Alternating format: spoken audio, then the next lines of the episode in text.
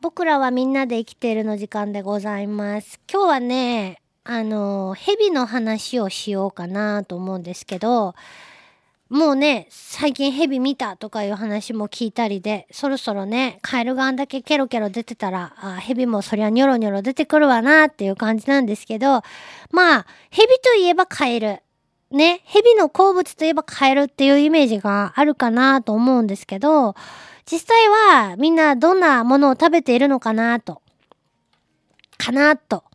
ね、この間あのカタツムリを主食にする蛇の話とかもありましたけど、今日は卵を食べる蛇。あれ、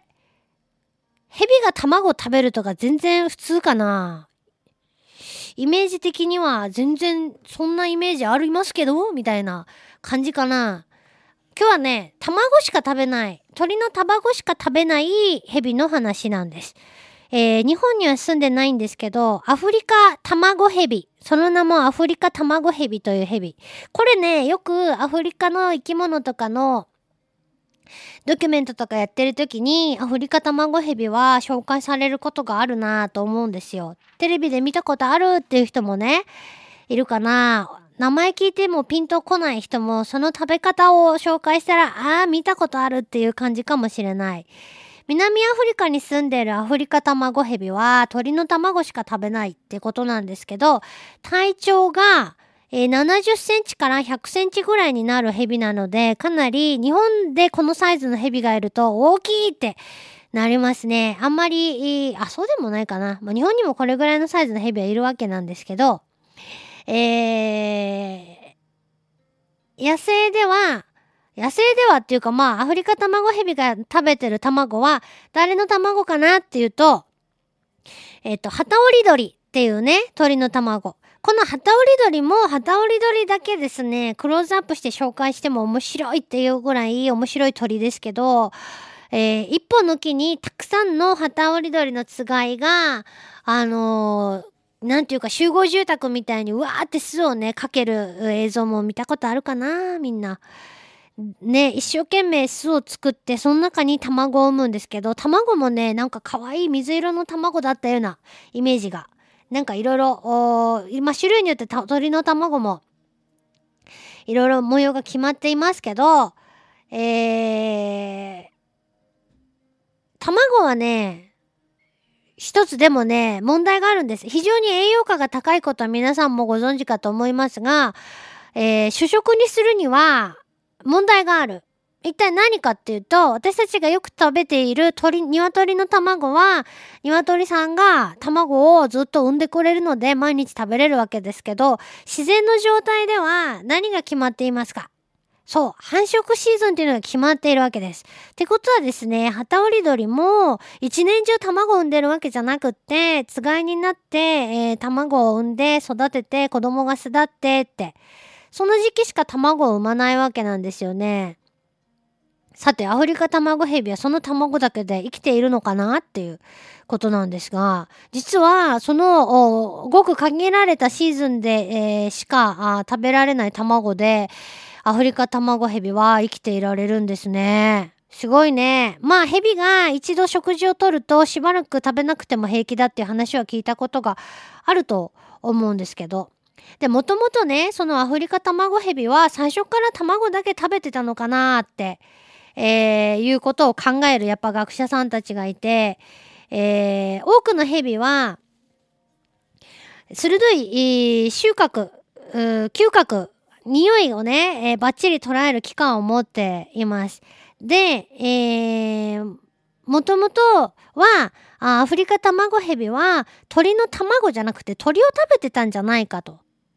考えられててるんだそうです。で、親鳥と卵同じ何か共通する化学物質、匂いを出して、えー、いるのではないかと。それでその匂いを認識することによって、おいこれ卵を食べれるじゃないっていうことをアフリカ卵ヘビはあ知ったんじゃないかと。で食べてみたら、おいなんかこれ意外と捕まえやすい割にものすごいなんかこう元気みなぎるっちゃけどみたいなね感じになって卵ばっかりを狙うようになったんじゃないのかと。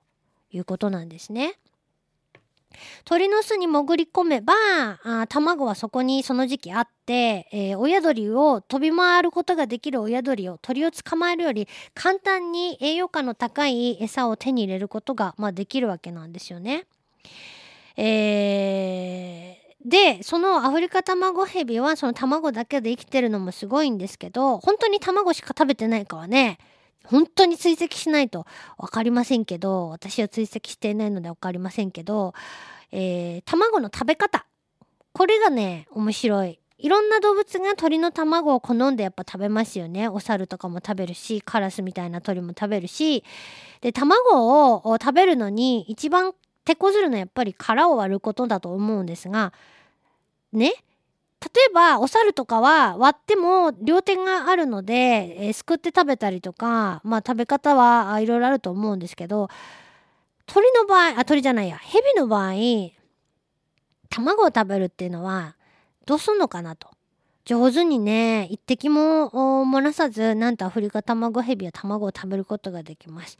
ヘビの餌の食べ方といえば皆さん思い出していただきたい。そう正解、丸飲みです。でアフリカタマゴヘビも同じようになんと卵をね一口で食べてしまうんですね。で、えーヘビはそうやって獲物を丸飲みする習性があるので、上の顎と下の顎の関節を自由に脱臼させることができるんですね。パクって。で、えー、もうレッドスネーク噛むんですよ。ほんで、あの、顎の骨が外れてしまえば、あかなり大きく口を広げることができるわけで、自分の頭よりもはるかに大きな卵だって飲み込むことができるわけです。そして、卵を飲み込むだけじゃなくって、卵を飲み込んで、えー、その後どうなる、その卵がどうなるかっていうと、飲み込んでるうちに自然と割れそうな気もするんですが、実はねあのアフリカタマゴヘビのえっとね、えー、食道の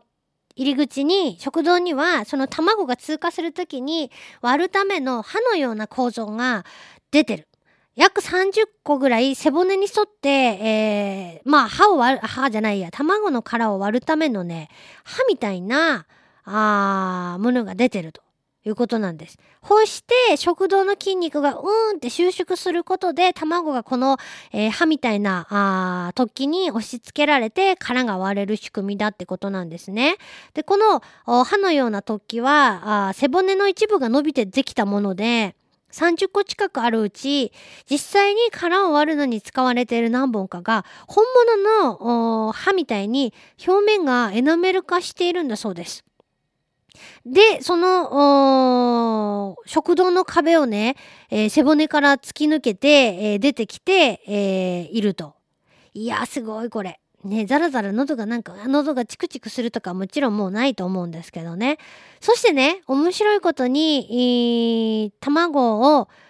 喉の奥でクシュッと割りますよね。そしたら自動的にやっぱ食道の収縮活動によって運動によって卵の中身は胃の方へと送られていくわけですけど、その後どうするかその後どうするかっていうとね、そのまま飲み込んどきゃいいやんと思うんですけど、えー、卵の殻をねペコって吐き出すんですよね。この映像は見たことある人多いと思うんですけど、少し頭を持ち上げてペロッとね卵の殻をね、えー、ぺったんこに細長くなったね卵の殻をね吐き出すんですね。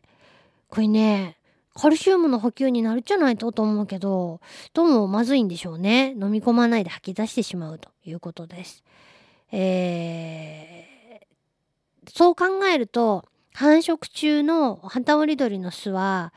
アフリカタマゴヘビにとってはもう食べ放題のねバイキングレストランみたいな感じに見えるんですけど、ハタオリドリの方もやっぱそんな食べられっぱなしじゃシャレならんわってことで、えー、巣の入り口が枝から一番遠いところにできていると。枝を伝って入りづらい位置に、えー、ヘビがね枝を伝ってニュルニュルって簡単に入ってこれない位置に巣の入り口を作ることが知られているんだそうです。ちゃんと学習してるんですよね。すごいなと思う。はい。まあ私このアフリカタマゴヘビのその歯みたいな突起が本当に表面がツルツルしてるところをね、骨格標本を見てみたいなと思ってしまったんですけど、まあすごい工夫をしているなと思ってね、えー、これからまあヘビとかニョロニョロ出てくる季節ですけども、アフリカにはそんなヘビがいるそうだっていうお話でした。以上、僕らはみんなで生きているでした。